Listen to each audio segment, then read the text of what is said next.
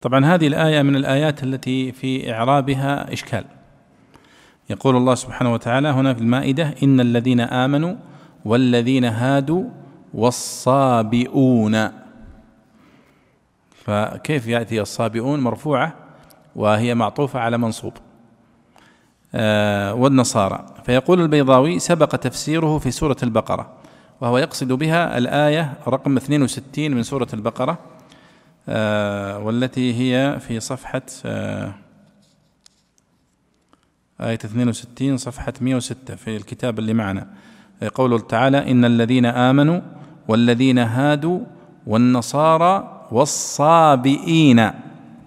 من آمن بالله واليوم الآخر. سورة البقرة ما في مشكلة. قال إن الذين آمنوا والذين هادوا والنصارى والصابئين.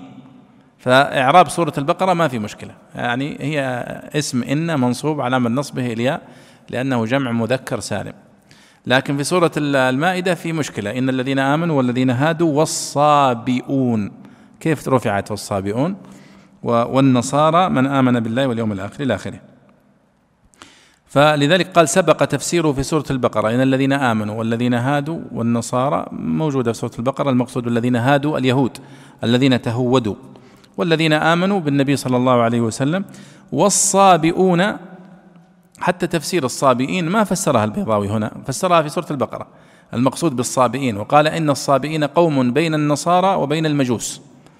وفي بعض كتب التفسير أن النصارى أن الصابئين قوم لا دين لهم. كان بعضهم يعبد الكواكب وكذا. مأخوذ من صبأ بمعنى خرج. ولذلك كان المشركون يسمون من يسلم صابئ لأنه خرج عن دين آبائه وأجداده ودخل في دين جديد.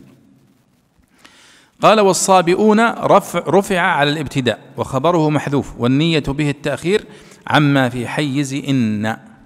إذا لاحظوا هذا التعبير أو الإعراب الأول أن الصابئون مبتدأ وخبره محذوف. تقديره إن الذين آمنوا والذين هادوا والنصارى من آمن بالله واليوم الآخر والصابئون كذلك. والصابئون كذلك. فقدمه وحقه التأخير. طيب لماذا قدمته؟ قالوا ترتيب زمني. إشارة إلى أن الصابئين قد جاءوا بعد اليهود وقبل النصارى في الترتيب الزمني. واستدل على صحة هذا الإعراب أنه قد يأتي فعلا المبتدأ يقدم بين منصوبات بقول الشاعر وهذا من أشهر شواهد النحو. فمن يك أمسى بالمدينة رحله فإني وقيار بها لغريب. يعني فإني غريب وقيار كذلك. قيار آه، حصانه. فإني وقيار بها لغريب. يعني فإني لغريب وقيار بها لغريب أيضا. فقدم المبتدأ وأخر الخبر. طيب. وقول الشاعر الآخر وإلا فاعلموا أن وأنتم بغاة ما بقينا في شقاق وإلا فاعلموا أن وأنتم بغاة. تقدير الكلام وإلا فاعلموا أن بغاة وأنتم بغاة كذلك. فكذلك هنا إن الذين آمنوا والذين هادوا والنصارى والصابئون كذلك. فرفعت بالابتداء. وهو كاعتراض دل به على أنه لما كان الصابئون مع ظهور ضلالهم وميلهم عن الأديان كلها يتاب عليهم إن صح منهم الإيمان والعمل الصالح كان غيرهم أولى بذلك ويجوز أن يكون والنصارى معطوفا عليه ومن آمن خبرهما إلى آخره. طيب اذا هذا هو إعرابها يا شباب، هذا الإعراب الأول والإعراب الثاني قيل إن بمعنى نعم وما بعدها في موضع الرفع بالابتداء. إن الذين آمنوا والذين هادوا والصابئون والنصارى. معناها نعم.